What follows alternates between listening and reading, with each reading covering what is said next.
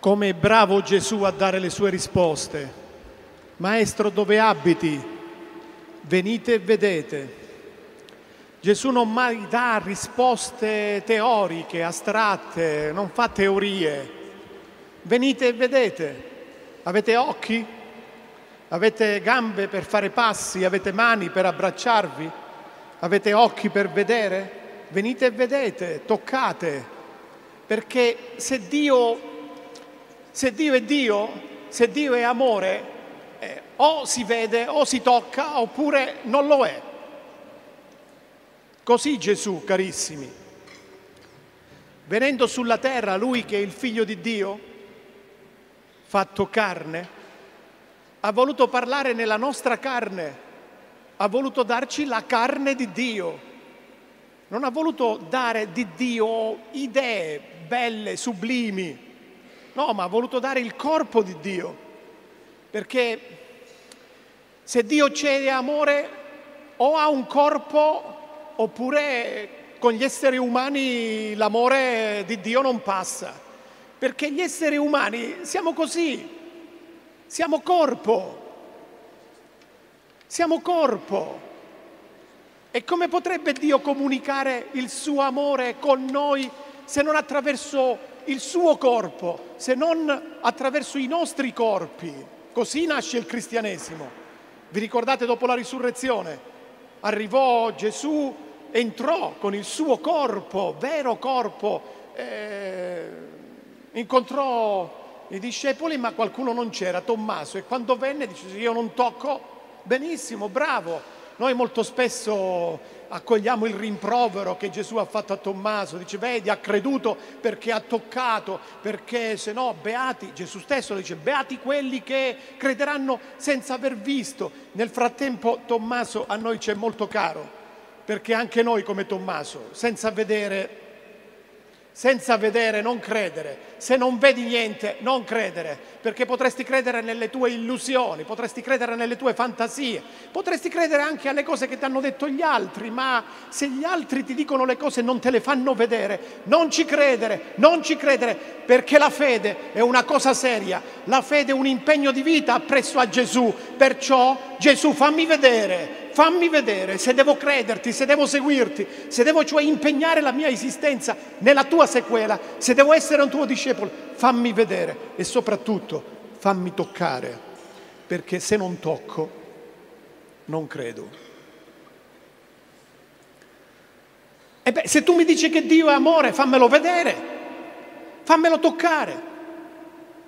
Dove abiti, maestro? Cristianamente noi lo diciamo, per esempio. Ve lo dico immediatamente questa cosa qui perché ci tengo, anche se poi la lascio in disparte e la riprendo alla fine.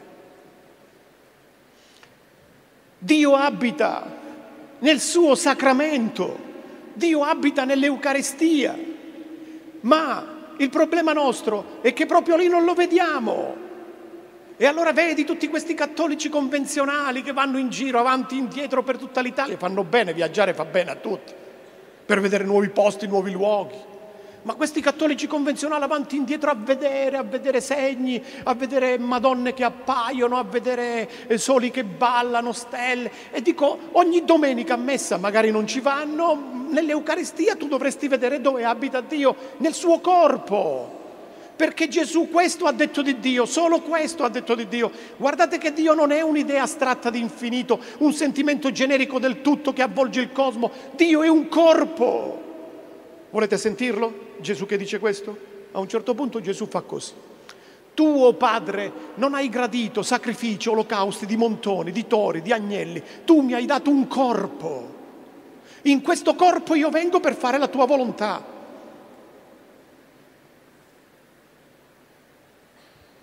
E l'Eucaristia è il corpo, il corpo di Cristo. Quando voi andate a cibarvi dell'Eucaristia, che vi dice il sacerdote? L'idea di Cristo, il sentimento di Cristo? No, vi dici il corpo di Cristo. Perché tu con il tuo corpo lo possa mangiare e mangiando Gesù con il tuo corpo il suo corpo possa diventare il tuo perché è un processo di assimilazione. Gesù, quel corpo deve entrare nel tuo sangue in maniera che il tuo sangue circoli in un cuore che pulsi ormai con i ritmi del cuore di Dio stesso che è l'amore. Ed è per questo che sei cristiano, perché hai ricevuto lo Spirito Santo e lo Spirito Santo mica ti è stato dato alle tue idee, ti è stato dato al tuo corpo, è stato calato nella tua fisicità, in tutto il tuo corpo nella tua intelligenza, non dimenticarla mai che sei un animale razionale, nel tuo sentimento, nella tua emozione, nel tuo cuore, nella tua sensualità, nella tua sessualità. Proprio lì è radicato lo Spirito Santo, proprio nella tua sessualità, nella tua sensualità, in tutto quello che sei come corpo. Questo è Dio, un Dio che abita nei corpi. Dio abita nei corpi, nel suo corpo dell'amore che è l'Eucarestia che il sacramento, dove vuol dire semplicemente questo, vedi? Siccome io non sono un'idea, vieni e vedi, tocca, tocca, anzi mangia, il sacramento questo vuol dire che Dio si lascia toccare e che tu puoi toccare Dio. Questo è il sacramento e questo è il cattolicesimo. Questo è il cattolicesimo cristiano, la possibilità che hai di non parlare con Dio astrattamente, illudendoti di parlare con una realtà che non c'è, che non esiste. Cattolicesimo cristiano vuol dire hai la possibilità di pregare, di parlare con un Dio che puoi vedere, che puoi guardare, che puoi toccare, perché nel sacramento Dio c'è, Dio abita. Dio abita nei corpi. Perciò Dio non abita in costruzioni fatte da mani d'uomo. Propriamente parlando, carissimo Vescovo Angelo, glielo dobbiamo dire perché lo dobbiamo dire. Se, se, già, se già Stefano è morto, è morto per questo, se già Gesù è morto per questo, perché noi come cattolicesimo non lo diciamo a tutti? Le nostre chiese, che siano o no monumento del barocco netino come la mia cattedrale di Noto, non sono propriamente la casa di Dio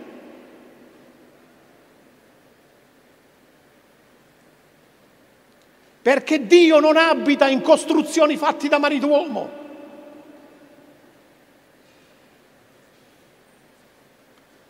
Dio abita nei corpi, Dio abita nel suo corpo, Dio abita nel suo sacramento corporeo. Ecco il mio corpo lo dono a te, ecco il mio sangue è sparso per te, ecco il corpo di Gesù, ecco l'umanità di Gesù dove abita Dio personalmente.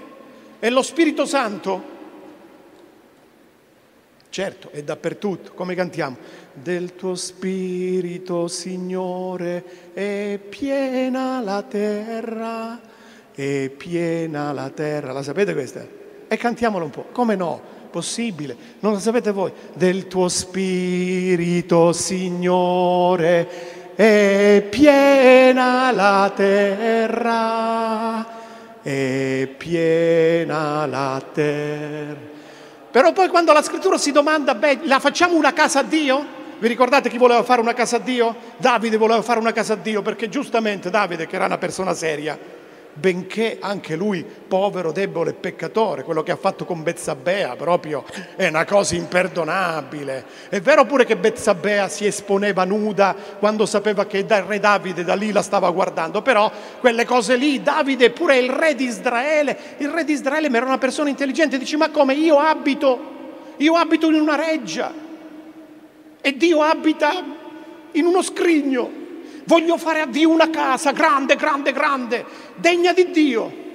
E il profeta, tu, tu vuoi fare una casa a me? Profeta Nathan, io mi costruirò una casa in te. E dove andrò ad abitare? Ma dove può abitare Dio se il cielo è il mio trono e la terra è lo sgabello dei miei piedi? Dove andrò a porre la mia dimora? Andrò nel cuore dell'uomo, vedete? Andrò nell'umanità sofferente degli esseri umani, nel cuore dell'uomo umile e contrito e lì mi faccio una casa. Dio non abita costruzioni fatte da mani d'uomo. Le nostre chiese possono diventare eh, sale per ristoranti, possono diventare agroturismo, possono le nostre chiese cristiane diventare anche moschee musulmane o possono diventare qualsiasi altra cosa. Tantissimi templi dell'antica Grecia sono adesso nostre chiese Dio abita nei templi fatti da mani d'uomo soltanto se in quei templi c'è la comunità cristiana, c'è questa fraternità, c'è questa amicizia, c'è questo amore tra di noi che è il corpo di Gesù che continua nella storia. Perciò mettiamocelo in testa, da quando Gesù è venuto, l'amore si fa nei corpi, senza corpi niente amore, perché l'amore platonico o l'amore puro come ci hanno insegnato. L'amore platonico, l'amore puro non esiste, non esiste, nemmeno nei libri di Platone, ve lo giuro. Io mi diletto a studiare le canzonette, ma, ma ho studiato anche Platone, sì, Aristotele, tutti i filosofi, e tutto quello, Hegel, Heidegger, Sartre, Nietzsche, tutto quello che volete. Non l'ho trovato l'amore platonico nei libri di Platone, per cui l'amore platonico non esiste. L'amore umano è sempre un amore corposo, o ami nei corpi oppure non ami. Parola di Gesù. Perciò mi piace quella canzonetta di Neck. La dice fatti avanti amore e fatti avanti amore, fatti avanti amore, eh, eh, eh, fatti avanti amore. Ma perché l'amore si deve fare avanti, certo che si deve fare avanti. E noi siamo fatti per amare, siamo fatti per amare, nonostante noi. Hai visto, Angelo? Praticamente questa canzone dice, dov'è il coso, l'esperto? Siamo fatti per amare nonostante noi. Sostanzialmente questo cantante dice che gli esseri umani sono fatti per amare nonostante gli esseri umani.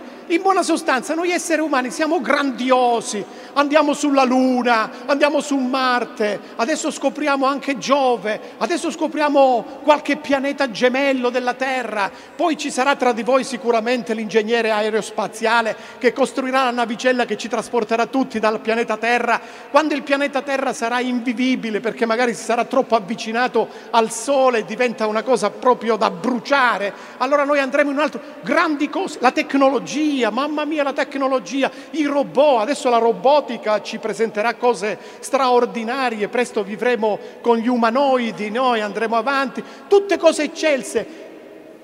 Ma la cosa per cui l'uomo è fatto qual è? L'amore. E l'amore non riesce. L'amore. Siamo fatti per amare. E l'amore non riesce. Non riesce quasi a nessuno. È inutile che lo cantano nelle, nelle canzonette, lo scrivono nelle poesie, tutto quello che volete. L'amore tra gli esseri umani non riesce, ogni forma d'amore, faticosissima tra gli esseri umani, specialmente quell'amore che genera la vita all'interno delle famiglie, come l'amore coniugale. Io ho appena finito di leggere un libretto che consiglio a tutti, soprattutto ai, ai preti, ai formatori, su, eh, di Zygmunt Bauman intitolato Gli usi postmoderni del sesso, in cui questo Bauman dimostra che essendo che nella società dell'occidentale scarma noi abbiamo separato il sesso dall'amore e dall'eros, ecco che tutti vivono nell'angoscia, tutti vivono nell'angoscia. Adesso escono fuori i film e come faremo? No? È un film tutti pazzi per il sesso. Nel frattempo che cosa voi carissimi fate con questa cosa qui? Eh, siamo dentro la società dell'ipermercato, oh, ne parliamo proprio in una meditazione perché se abbiamo detto che l'amore è corporeo, si potrà parlare di Gesù ai giovani senza che noi educatori affrontiamo la questione che più li anima, li interessa, talvolta come un chiodo fisso nell'esperienza umana ordinaria, che è la questione della rivoluzione sessuale. Potremmo noi dire che Gesù non c'entra niente con le fatiche che voi fate nei vostri rapporti affettivi, anche di tipo sessuale, quando c'è tutta un'istruzione anticristiana avvelenata tra telenovelas, tra Beautiful, tra Il Segreto, tra Pepa e così via dicendo, e tutte queste cose qui. E voi immaginate che cosa accade, che cosa accade a una signora anche relativamente anziana, no? che per tutta la settimana si è visto beautiful e pepe, e poi arriva in chiesa e il prete dal lambone gli dice ecco vedete l'amore di Dio, Dio è amore, ma quella non capisce perché? Perché sull'amore non è istruito da Gesù, non è istruito da Dio, è istruito dalle telenovelas. È l'istruzione che le telenovelas danno sull'amore. Intanto la parola che nessuno va a trovare sul vocabolario italiano è questa. Non so se voi l'avete trovata. La parola che nessuno va a trovare sul vocabolario italiano è amore. E giustamente perché sul vocabolario italiano si vanno a trovare le parole di cui non si conosce il significato. Siccome tutto il mondo pretende di sapere che cos'è l'amore, tu non vai a vedere sul vocabolario che vuol dire. Ma se tu facessi questo esercizio e non dovresti fare nemmeno tanti sforzi, arriveresti a, a, am, amo, amor, a amore, parola formata da due parole. A trattino more. A alfa privativa, una negazione, come se ci fosse non, nego.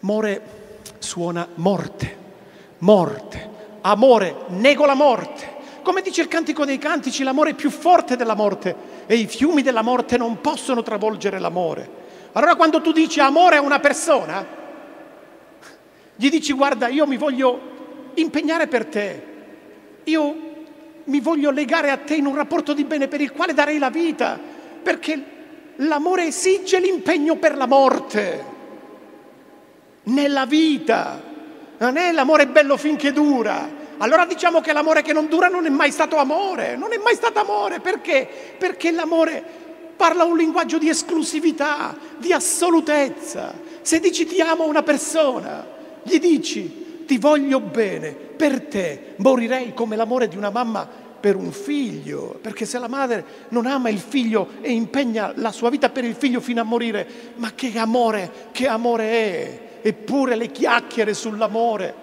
Noi lo diciamo sempre noi preti nella nostra predicazione, però i nostri ragazzi questo insegnamento qui lo apprendono da Marco Mengoni, no? che ha cantato la canzone essenziale, a un certo punto fa così, non accetterò un altro errore di valutazione. L'amore, eccolo lì, l'amore in grado di celarsi dietro amabili parole che ho pronunciato prima che fossero vuote, stupide. Hai visto? Parole vuote stupide. Ti amo, Sara sei tutta la mia vita a 16 anni, 17 anni, Sara, sei tutta la mia vita, ma va!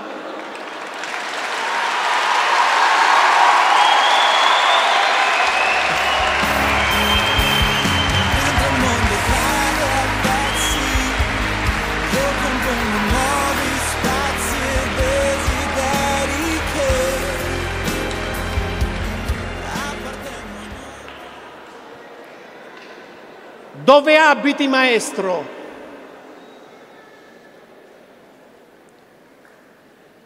Vieni e vedi. Che cosa mi vedi fare? Lì io abito. Io ti vedo amare. E io ti vedo amare tutti. Cammini per le strade della Palestina, vedi dei leprosi e li guarisci. Cammini per le strade della Palestina, vedi dei ciechi e li fai vedere, vedi dei sordi e li fai udire, vedi eh, dei paralitici e li fai camminare, vedi dei morti e li risusciti. Lazzaro, vieni fuori, talità, cum, fanciulla, io ti dico alzati. E poi vedi anche una donna colta in flagrante adulterio e dai a lei una speranza. Nessuno ti ha, ti, ha, ti ha, condannata, nemmeno io ti condanno, va e non peccare più. Ecco l'amore, l'amore che ha corpo. Vieni e vedi. Vuoi sapere come Dio è amore? Vieni e vedi. Apri gli occhi, guarda, vedi, tocca l'amore, perché l'amore ha sempre corpo. Perciò adesso le cose che vi dico io le dico sulla mia responsabilità, non c'entra niente il vostro vescovo per cui eventualmente se qualcuno vuole denunciare denunci perché le cose che adesso vi dico proprio ve le dico io, ve le dico io. Non ne ho parlato col vostro vescovo e non gli ho chiesto l'autorizzazione. Ma scusate, quest'amore che Gesù è venuto a portarci all'interno della nostra Chiesa cattolica e del nostro cattolicesimo convenzionale, splende? Se sì, dove? Se no, perché? Se sì, dove? Se no, perché non splende? Nella terza parte capiamo sì e dove, ma adesso fermiamoci sul perché no, perché non splende.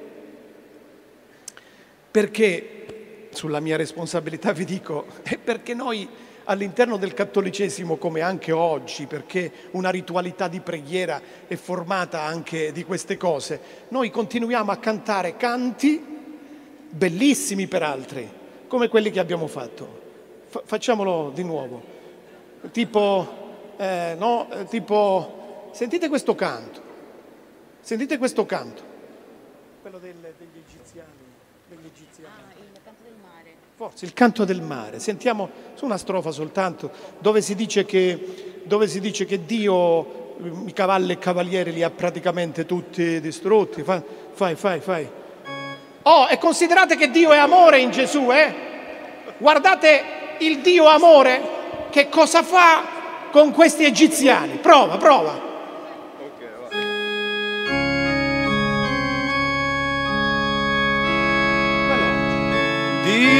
Prode in guerra, si chiama Signore. Prode in guerra, si chiama Signore. Travolse nel mare. Travolse nel gli mare. Eserciti. Gli eserciti. I carri d'Egitto. I carri d'Egitto. Sommerse. Sommersi nel Mar Rosso. nel Mar Rosso. Abissi Tutti. profondi Tutti. li coprono. Benissimo. Vedete, Dio è amore. Ma scusate, io faccio difficoltà, io faccio difficoltà a leggere anche nei salmi di oggi. Tu, oh Signore, sii benedetto, perché con braccio potente e mano tesa hai distrutto i popoli per far posto a Israele, per dargli questo lembo di terra, la terra promessa. E il problema adesso dei palestinesi è anche oggi così, la striscia di Gaza, dovete andare più in là, dovete venire più in qua, perché? Perché Dio ha fatto un testamento e ha dato a questo popolo quella terra e ha buttato fuori Seon, re degli Amorrei, Og, re di Basan e tutti i regni di Canaan. Ma adesso io vi propongo nell'immaginazione, scusate, una volta che il popolo di Israele era arrivato lì davanti al Mar Rosso, Vescovo Angelo, no? E, e- e Mosè eh, apre il Mar Rosso, il popolo di Israele giustamente ha una via di fuga e se ne va di là. Nel frattempo i carri che erano lì del faraone sono stati fermati da una colonna di fuoco, la quale colonna di fuoco chissà perché, appena gli israeliti sono arrivati di là, allora questa qui perde le energie, sfuma e consente agli arrabbiati egiziani, e avevano pure motivo, eh, Dio nel frattempo gli aveva distrutto tutti i primogeniti, gli aveva ammazzato, gli aveva mandato tanti di quei flagelli. Ed erano arrabbiati o no? Mo ci vendichiamo. Questi qui la rabbia ha obnubilato il loro cervello, hanno visto che il mare era aperto e che cosa hanno fatto? Sono entrati tutti, tutti lì dentro, fino all'ultimo. Quando l'ultimo degli egiziani è entrato nel mare, allora Mosè stende la mano e copre il mare.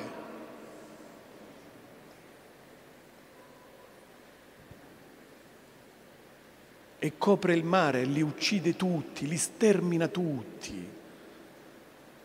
E nel canto di Miriam, in versione neocatecumenale, noi nel preconio pasquale che io canto da una vita, da quando ero diacono, diciamo precipito nel mare, cavallo e cavaliere, cavallo e cavaliere, l'esultanza del popolo anche dei cattolici perché Dio precipita nel mare Ah, io lo voglio dire. Guardate la croce. Dove abiti Dio? Se io sono amore e abito nei corpi, la mia abitazione preferita, lì dove io mi rivelo, lì dove c'è la mia gloria. Gloria vuol dire lì dove vieni a sapere chi sono io veramente. Questo vuol dire la gloria di Dio, lì dove vieni a sapere chi sono io veramente, oltre ogni falsificazione dell'idea di Dio ogni oltre ideologia su Dio, ogni oltre tua immaginazione, perché ti fai un Dio a tua immagine e somiglianza, lì dove la mia gloria splende. Eccola qui, la croce, e sulla croce chi c'è? C'è Gesù che dice, Padre, perdonali, non sanno quello che fanno. Gesù che aveva già detto, un tempo è stato detto occhio per occhio, dente per dente, ma io vi dico, amate i vostri nemici e fate del bene a quelli che vi odiano e sarete umani, come è umano il Padre vostro che è nei cieli, perché la perfezione che Gesù chiede, che è la perfezione del Padre, non può essere quella di Dio perché se Dio è Dio noi non lo siamo e quindi non potremmo essere perfetti come Dio nella sua divinità. Se però ci chiede di essere perfetti come lo è il Padre nostro celeste, ci chiede di essere perfetti nell'umanità del Padre celeste, perché anche questo veniamo a sapere da Gesù. Il Padre celeste, il nostro Dio, è umano, è umano, è umano, è perfettamente umano e nell'umanità di Gesù si mostra l'umanità del Padre. Un vescovo, Don Tonino Bello, di cui girano tante belle frasi. Proprio l'altro ieri su WhatsApp me ne è arrivata una bellissima che dice Gesù per salvarci è diventato uomo e noi siamo diventati tutto, architetti, ingegneri, astronauti, vescovi, preti e così via dicendo, meno che uomini, meno che umani. Sulla croce compare l'abitazione vera di Dio, Dov'eri tu ad Auschwitz? Dov'eri tu anche quando Mosè annegava tutto sto popolo degli egiziani nel Mar Rosso? Oggi lo possiamo dire come cristiani. Io ero sulla croce del mio figlio, resto sulla croce del mio figlio, in questo silenzio appassionato di condivisione della sofferenza, del dolore e della morte di tutti. Perché se Dio è amore, ormai c'è una novità che Gesù è venuto a portarci. Dio è amore così come tu lo vedi, vieni e vedi sulla croce, lì vedi che io sono amore e lì che cosa capisci sulla croce? Lì capisci che Dio non solo è amore, eh? Tu capisci che Dio è solo amore, sempre amore. E quindi quando nel cattolicesimo e nelle chiese che voi non abitate più perché magari dopo la cresima siete spariti, così come spariscono tantissimi altri in braccia all'ipermercato dell'occidentali scarma. Se qualcuno nella Chiesa Cattolica vi dice che Dio è amore in un tempo e poi potrebbe esserlo non amore in un altro, voi non ci credete perché voi siete cristiani. Siete cattolici per essere cristiani, non siete cristiani per essere cattolici. Siete cattolici per essere cristiani e rischiate di restare cattolici e non essere cristiani, perché tutti quei cattolici che pensano o che sentono o che percepiscono che Dio, il loro Padre, possa adirarsi e colpirli con le malattie, con i dolori, con le disgrazie. Questi sono cattolici, anche se sono vescovi inevitabilmente cattolici, ma non sono cristiani perché non hanno assimilato l'unica lezione che su Dio ha dato Gesù Dio è solo amore, Dio è sempre amore. Per cui, carissimo Giobbe, finalmente abbiamo risposto alla tua domanda. Da duemila anni abbiamo risposto alla tua domanda. Vescovo Angelo, e noi la mettiamo sempre all'interno delle nostre lodi, la domanda di Giobbe, se da Dio accettiamo il bene, perché non dobbiamo accettare il male? Dopo duemila anni di Gesù crocifisso, ancora noi poniamo la domanda di Giobbe e rassenerati consolati o sconsolati, disperati, consolati dalla religione cattolica consolatoria, riteniamo e vabbè, è Dio che mi ha tolto mio figlio, devo accettare la volontà di Dio, è Dio che ha mandato il terremoto, devo accettare la volontà di Dio. No, no, no, dopo duemila anni di cristianesimo la risposta a Giobbe è stata data. Tu puoi accettare tutto il bene da Dio e devi accettare solo il bene perché Dio non manda il male a nessuno, a nessuno, a nessuno. Certo, non dovremmo cambiare soltanto il Padre nostro dove non ci indurre in tentazione, dovremmo pure cambiare l'atto di dolore dove dice perché peccando ho meritato i tuoi castighi. Dico ma perché? Ma perché? È un po' come quando io andavo in parrocchia, no? Quando andavo in parrocchia entravo nelle case, allora la mamma al bambino discolo diceva eh, adesso stai zitto, se no Don Tonino ti picchia. Ci fatto no, io non ti picchio, ti picchia tua madre, io non ti picchio assolutamente no. Perché poi quando me ne andavo che cosa succedeva? Il bambino pensava, dice ah il prete mi picchia picchia, se non faccio no, no, no, no. Perché devi attribuire a Dio i castighi che sono dentro l'azione di male che tu fai? Se tu compi un'azione malvagia, i greci ce l'avevano insegnato, i greci, la nemesi, la nemesi storica, nel male che circola nel mondo. C'è il male che ricevi come castigo. Ma Dio non castiga, perché Dio non si vendica.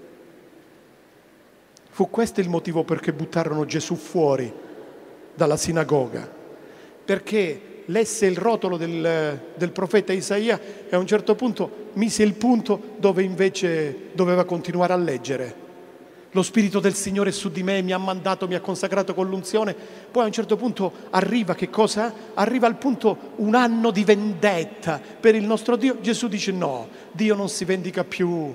È stato detto un tempo occhio per occhio, dente per dente. Io vi dico, amate i vostri nemici e fate del bene a quelli che vi odiano. È questa la rivoluzione dell'amore cristiano, una rivoluzione d'amore che si fa nei corpi, per cui tutte le religioni del mondo possono utilizzare il loro Dio in the name of God, not in my name, dice Papa Francesco, non nel mio nome i musulmani, ma perché? Anche gli israeliti no? Gli israeliti no, se voi leggete l'Antico Testamento è tutta una violenza, è tutta una violenza, occupazioni, guerre. Davide non costruisce il Tempio a Dio perché le sue mani erano insanguinate, il Tempio lo costruirà Salomone. Allora dici ma che ce ne facciamo dell'Antico Testamento? Oh, è Sacra Scrittura ma è Sacra Scrittura perché ci porta a Gesù. Allora io leggo tutto l'Antico Testamento a partire da Gesù e capisco che se Gesù mi dice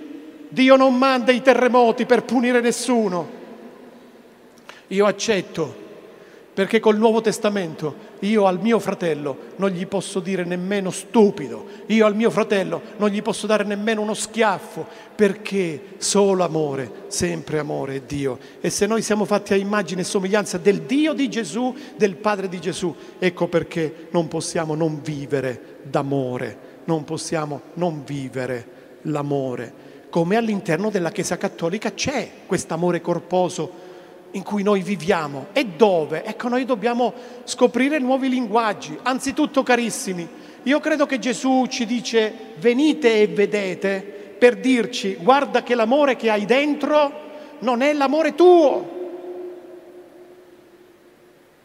Perché il tuo cuore è fatto per amare, ma funziona come i tuoi occhi. Facciamo un esempio, ci troviamo già nella terza parte, stiamo concludendo. Se noi adesso chiudessimo gli occhi, non vedremmo niente. Se io chiudo gli occhi già non vi vedo, vedete? Ma qualcuno può dire che sono diventato cieco semplicemente perché non vi vedo? I miei occhi sono fatti per vedere, ma se non li lasci aperti non vedono. Però anche se io ho gli occhi aperti potrei non vedere facciamo l'operazione mentalmente, sgraniamo gli occhi e qui oscuriamo tutto questo palazzetto. Qualcuno vede nessuno? No. Perché? Perché gli occhi sono fatti per vedere, ma se la luce non entra nelle mie pupille, non vedono un tubo. E così è il cuore. Siamo fatti per amare, nonostante noi, ma siamo fatti per amare ma il nostro cuore non amerà nessuno se l'amore non si fa avanti. E qual è l'amore che si fa avanti? Qual è l'amore che è così potente, potente veramente da rivoluzionare il mondo, da aver cambiato la società, da aver cambiato gli stati, da aver addirittura fatto crollare l'impero romano, perché l'impero romano è crollato certo perché era in crisi, ma sapete perché è crollato l'impero romano? Perché l'impero romano si basava sulla violenza e sulla forza Quando è arrivato Gesù ha detto amate i vostri nemici, ma se un soldato invece di uccidere il nemico lo ama, che succede? Succede che l'impero romano crolla, così è crollato l'impero romano perché l'amore di Gesù è stato potente, è potente e sarà potente, perché sapete perché? Perché l'amore di Gesù viene dall'alto e si chiama Spirito Santo, la persona stessa di Dio l'amore in persona, la persona dell'amore che è scavato nei nostri cuori, ma noi dobbiamo dare sfogo a questo amore, un amore che passa attraverso i corpi. Tra tutte le canzoni di Sanremo di quest'anno, certo che sia Benedetta è bellissima, sicuramente. Occidentali Scarma può servire per chiarire lo stato di alienazione in cui noi tutti ci troviamo, però a me è piaciuta tantissimo una canzone che pensavo potesse vincere e, e che fa così. Tu portami via. Sta parlando dell'amore. Sta parlando dell'amore.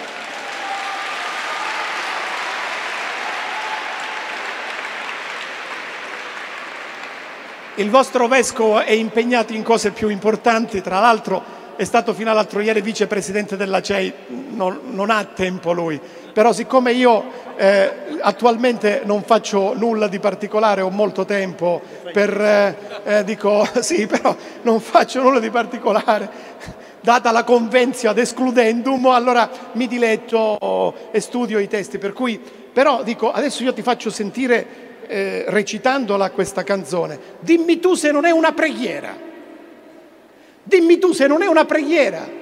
Io mi sono trovato in visita pastorale, quando il vescovo va in visita pastorale eh, gli preparano, mm, questo si fa così, gli preparano un inginocchiatoio, la prima entrata in chiesa, il vescovo va, si inginocchia.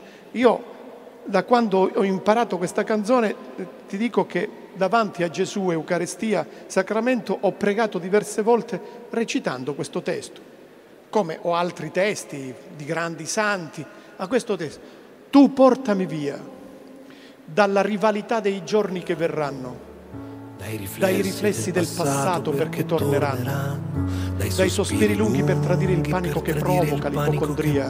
Tu portami via. Dalla convinzione di non essere abbastanza forte quando cado contro un mostro più grande di me, consapevole che a volte basta prendere la vita così com'è, così com'è, imprevedibile, portami via dai momenti da questi anni invalenti, da ogni angolo di tempo dove io non trovo più energia, amore mio, portami via. Da ogni angolo di tempo. Tu portami via quando torna la paura non so più reagire dai rimorsi degli errori. Da ogni angolo di tempo dove io non trovo più energia, amore mio, portami via. Che vuol dire? Da ogni angolo di tempo dove io non trovo più energia. Pensiamoci un poco, sapete che vuol dire? Per esempio nel nostro cattolicesimo convenzionale. Nel nostro cattolicesimo convenzionale, che cosa vuol dire che io dico a Gesù, Gesù come vescovo, come prete, come ragazzo, come giovane impegnato all'interno della Chiesa Cattolica, tu che sei il mio amore, tu che sei l'amore di tutto, tu che sei Dio amore, portami via da ogni angolo di tempo dove io non trovo più energia. Qual è la condizione o la cosa che non ha più energia? Il cadavere. Sì o no? Il cadavere. Quando uno è cadavere non ha un minimo di energia, ma proprio niente. Cadavere. E sentite quello che fa a proposito del cattolicesimo, perché questo Francesco Gabbani ha vinto il Festival di Sanremo con Occidentali Scarma quest'anno, ma l'anno scorso ha vinto il Festival di Sanremo Settore Giovani con un'altra canzone che si interessava di noi, come è intitolata? Amen. Amen. E come ci chiama? Come ci chiama a noi cattolici? Fa così.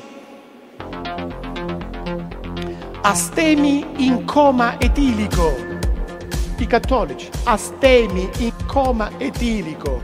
Se sono in coma, etilico vuol dire che sono ferme, piante, senza energia. Astemi in coma etilico per l'infelicità. La messa ormai è finita, figli, andate in pace. Cala il vento, nessun dissenso, di nuovo tutto tace. E allora avanti popolo che spera nei miracoli, elaboriamo il lutto con un amen.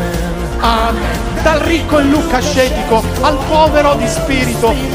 Dimentichiamo tutto con un amen, amen, amen. E assomiglia un po' a una chiesa cattolica dove uno dice ti ringrazio padre perché a me hai dato da mangiare, però mi raccomando tutti questi profughi che vengono sono morti di fame, provvedi loro il cibo, provvedi loro il cibo, preghiamo, ascoltaci Signore ti ringraziamo Signore qua, eh, ascoltaci Signore. E nel frattempo tutti questi che vanno a messa la domenica, finita la messa, la messa è finita, andate in pace. Ognuno se ne va al bar, l'altro se ne va lì, l'altro se ne va là. E i giovani non vanno in chiesa forse anche per questo, perché se i giovani fossero impegnati a partecipare all'Eucaristia domenicale e i loro parroci li organizzassero dopo la messa della domenica a fare qualcosa, cioè a trovare luoghi, tempi, forme, concrete di un amore corporeo che sarà la condivisione del disagio di una persona ammalata, che sarà il radunare anche gente che veramente muore di fame, non ha da mangiare e noi diamo loro da mangiare, nel frattempo non mangiamo noi e il nostro corpo diventa più bello, più snello con la nostra pelle, perché più mangi e più avveleni inevitabilmente le tue strutture, le cellule. Il cibo ormai si sa nella società dell'occidentale scarme è tutto veleno, meno mangi e meglio è e nel frattempo tu condividi, fai mangiare gli altri, operi la moltiplicazione dei pani e dei pesci, perché? la moltiplicazione dei pani e dei pesci potrebbe anche essere avvenuta così. Migliaia di persone ascoltano Gesù. Molte di queste persone hanno tanto cibo conservato, ma se lo tengono da parte. Perché scusate, se un ragazzino aveva pochi pani e pochi pesci, un ragazzino, e lì erano, senza contare donne e bambini, no? 4.000 uomini, insomma qualcun altro ne avrà avuto. Ma immaginiamo che metà erano morti di fame. Oppure immaginiamo che tre quarti erano morti di fame, ma un quarto aveva tanto cibo o poco cibo. Parla Gesù. Scalda i loro cuori e li convince. Il cibo che hai non te lo puoi tenere solo per te.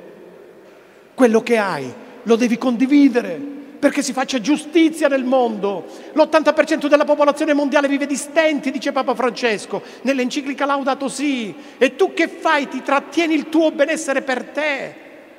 Tutti i tuttologi nel web, cellulare, la tecnologia va benissimo, ma condividi, condividi, devi avere occhi per il dolore e la sofferenza dell'altro. Diversamente in te non c'è amore, l'amore che hai dentro, non lo butti fuori, non hai il coraggio, come dice la Mannoia in che sia benedetta e l'amore non ti porta via dagli scandali della vita, dalla corruzione della tua esistenza, non ti porterà via perché? Perché tu non ami, perché l'amore che Dio è è nei corpi e tu lo tocchi e lo vivi soltanto se lo pratichi. Solo se pratichi l'amore incontri Dio, solo se pratichi l'amore incontri Dio. Perciò la condivisione, la fraternità, l'amicizia, ecco il cristianesimo cattolico, ecco le comunità, non il miracolismo, il miracolismo di chi dice amen, amen, prego per te. Ma anche San Giacomo lo disse, se viene un povero da te che ha bisogno di mangiare, di bere, di vestire e tu gli dici pregherò per te, lo mandi a mani vuote, ma dov'è la fede? Dov'è questa fede cristiana del nostro cattolicesimo convenzionale? Dobbiamo capirsi, distinguere e anche separare possibilmente il cattolicesimo convenzionale che come sfondo ancora anima è in giro ed è diffuso e si bea anche di tanta religiosità cosiddetta popolare, ma nella religiosità popolare ci sono grosse fette che non sono nemmeno religiosità, figurate se sono popolare. Allora si bea tanto della religiosità popolare e la fede, la fede, il cattolicesimo rischia di essere non cristiano soprattutto se tu non ami. E l'ultima cosa che vorrei dirvi sull'amore è questa. L'amore non si dona a nessuno e non si vive se non sei capace e non ti lasci scavare il cuore da Dio, dalla sua misericordia, di perdonare. Proviamo a sentire che cos'è l'amore, vogliamo darne una definizione. L'amore è il mio dono per l'altro, un dono per la, il mio dono per l'altro. Sentite, l'amore è dono per.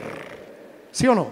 Dono per. Ripeti che cos'è l'amore? Dono per, dono per, perdono, perdono, perdono, perdono, l'amore è perdono. E dici, ma guarda, ma sapete nel cattolicesimo convenzionale quanta gente va lì e dice, Padre nostro che sei nei cieli, sia fatta la tua volontà, se coincide con la mia, diversamente non se ne parla.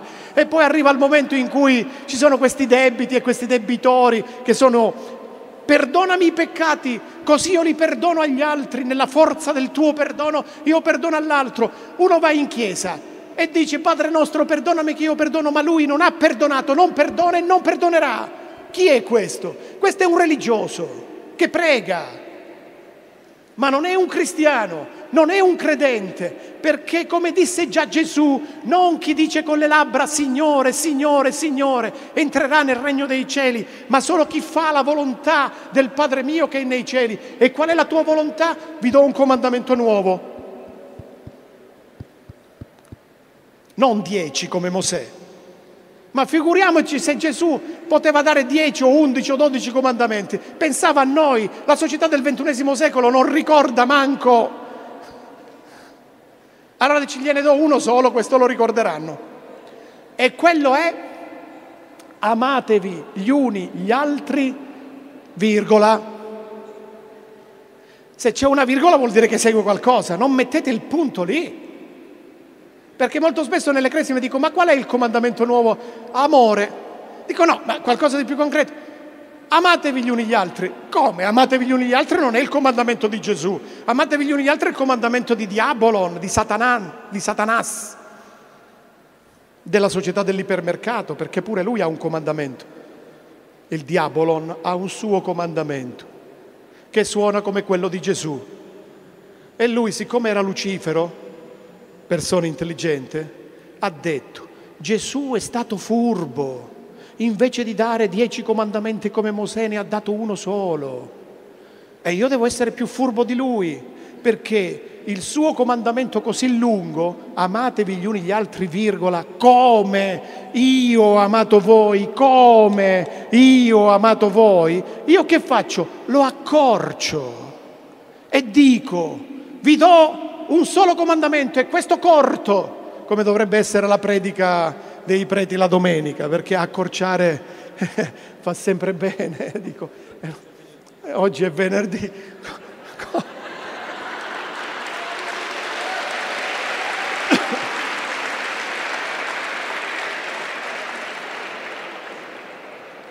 Amatevi gli uni gli altri, punto. Ora qui anch'io sulla mia responsabilità dico le cose perché capisco che mi inoltro su sentieri in cui potrei, come dire, non solo dispiacervi, ma dire ma questo che dici, ma si deve aggiornare, ma che sono queste cose. Oh, amatevi gli uni gli altri, amatevi gli uni gli altri, punto, non è il comandamento di Gesù. Se voi volete essere cristiani, il comandamento di Gesù, lo dovete sapere, è questo. Amatevi gli uni gli altri come io ho amato voi. E come ci hai amato tu, tu ci hai amato morendo in croce per noi. Nell'amore di Gesù non c'è possesso, c'è solo dono anche di tutta la vita. Nell'amore di Gesù c'è una bellezza dell'amore che va rispettata perché c'è una verità dell'amore. Non basta solo amarsi, bisogna amarsi nella verità dell'amore e la verità dell'amore è che l'amore è dono di sé per l'altro. Lo dico anche agli sposati, l'amore è dono di sé per l'altro. Quando tu ti doni all'altro nell'amore non devi prendere nulla, non devi possedere nulla, devi donare tutto e l'altro si dona a te tutto ed è una fusione bellissima, non solo di corpi, di anime, di persone. Questo è l'amore che fa fatica a splendere nell'occidentale scarma quando gli uomini si distrauno, quando la vita si distrae, cadono gli uomini occidentali scarme. Chi si rialza? Chi si rialza? La scimmia. Per cui la rappresentazione, carissimo, che tu hai fatto bene, è in un certo senso rischia di essere equivoca perché chi cade, e voi vi vedete, sono gli esseri umani, la scimmia nuda. La scimmia nuda è l'essere umano. Qui fa riferimento al libro di Morris del 1947, ma quando dice quando la vita si distrae e tutto diventa paese dei balocchi, no? Singing in the rain, sì, chi si interessa che, che, piove, basta ballare, danzare e fare, è tutto divertimento, è tutte gioie, è solo piacere. la vita si distrae e cadono gli uomini occidentali, scarma e la scimmia si rialza, non si rialza la scimmia nuda. Notatelo, non si rialza la scimmia nuda, perché la scimmia nuda è caduta nella distrazione della vita. Si rialza la scimmia e basta, cioè la parte animale di noi, quella vorace, che vuole tutto, che vuole consumare tutto, che vuole mangiare, bere, divertirsi solo lui, nella pienezza di un narcisismo che la società dell'ipermercato ha creato per svuotare le coscienze dei giovani e renderli tutti inebbetiti, più narcisisti, più inebbetiti, più compreranno, perché più la gente è stupida, più comprerà, perché all'ipermercato non interessa niente di voi, assolutamente niente di noi vi interessa all'ipermercato i soldi che i vostri genitori possono mettere nelle vostre tasche, perciò vi guarda l'ipermercato. Se potete spendere, perché se voi non aveste un centesimo da spendere come milioni di giovani e di ragazzi nel mondo, l'ipermercato non li guarderebbe. Perciò non lasciatevi affascinare troppo dall'ipermercato, perché per essere cristiani bisogna viaggiare contro vento e per viaggiare contro vento bisogna abitare i luoghi e i tempi dell'amore corporeo e concreto, che è la sofferenza degli altri. Come ci dice Papa Francesco, non giovani di vano, ma giovani che vanno a vedere dove Gesù abita. Gesù abita nei sofferenti. Non andate a trovare i vostri nonni solo quando sapete che i nonni sono andati a prendere la pensione, perché questo è proprio stupido, perché questo è brutto, è la brutezza della vita. Giulio Cesare morì così, brute, brute, figli miei, cuoque tu, brute, figli miei, proprio tu che sei mio figlio, mi uccidi. E invece no, andate a trovare i luoghi della sofferenza umana che possono anche essere papà, mamma, fratelli, sorelle, amici, nonni, lasciati nella solitudine e state lì, risolverete magari poco o niente, ma ci sarete. E questo è l'importante, risolverò, magari poco niente, ma ci sarò e questo è l'importante, acqua sarò che spegnerà un momento accanto a te, viaggiando contro vento, viaggiando contro vento, oh, oh, viaggiando contro vento, oh, oh, oh, oh, oh, che fa parte pure del testo, oh, oh, oh, oh, perché la musica è lì dentro. Non abituatevi alla mentalità di questo mondo, ma rinnovatevi nel principio della vostra mente. Gesù lo chiede a tutti. Noi facciamo al contrario di come il flusso della società dell'ipermercato impone a tutti i giovani trasformandoli in burattini, dove il grande burattinaio li porta di qua, di là e mangia e bevi, consuma e compra e compra, perché se non compri sembri che sei nessuno, se non hai l'ultimo cellulare a disposizione, poverino tu, e, come, e così via dicendo. No, e nasce tanta rivalità e molta gente per queste cose materiali addirittura vende la propria vita. Ci sono giovani che per un punto in più, che per un cellulare, per un orologio, svendono i propri corpi, è uno svilimento che loro chiamano, grazie a Dio, non più amore, perché i giovani di oggi quello lì non lo chiamano più amore, lo chiamano sesso e fanno pure i loro giochini come il sesso doccia dentro le scuole, terribile, le leggi del branco. No, no, no, controvento, controsenso. Noi siamo cristiani, vogliamo seguire l'amore bello di Gesù che per essere bellissimo ha a che fare con il nostro corpo. Purtroppo è tardi e io non vi posso suonare e cantare la canzone che avevo composto per voi, anche perché siamo... però... no. Eh? Non la, non la canto.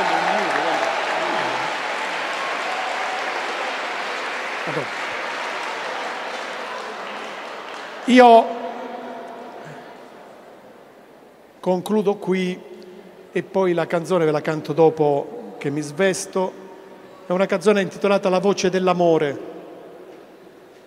e in sintesi dice le cose che vi ho detto sull'amore. Però vorrei concludere con le ultime espressioni di questa bella canzone di Fabrizio Moro.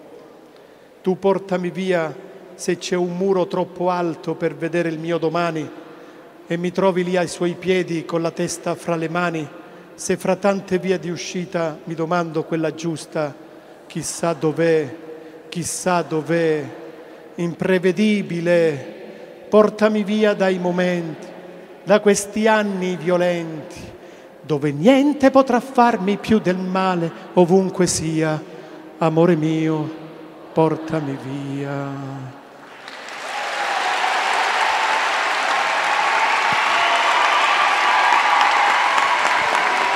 Grazie.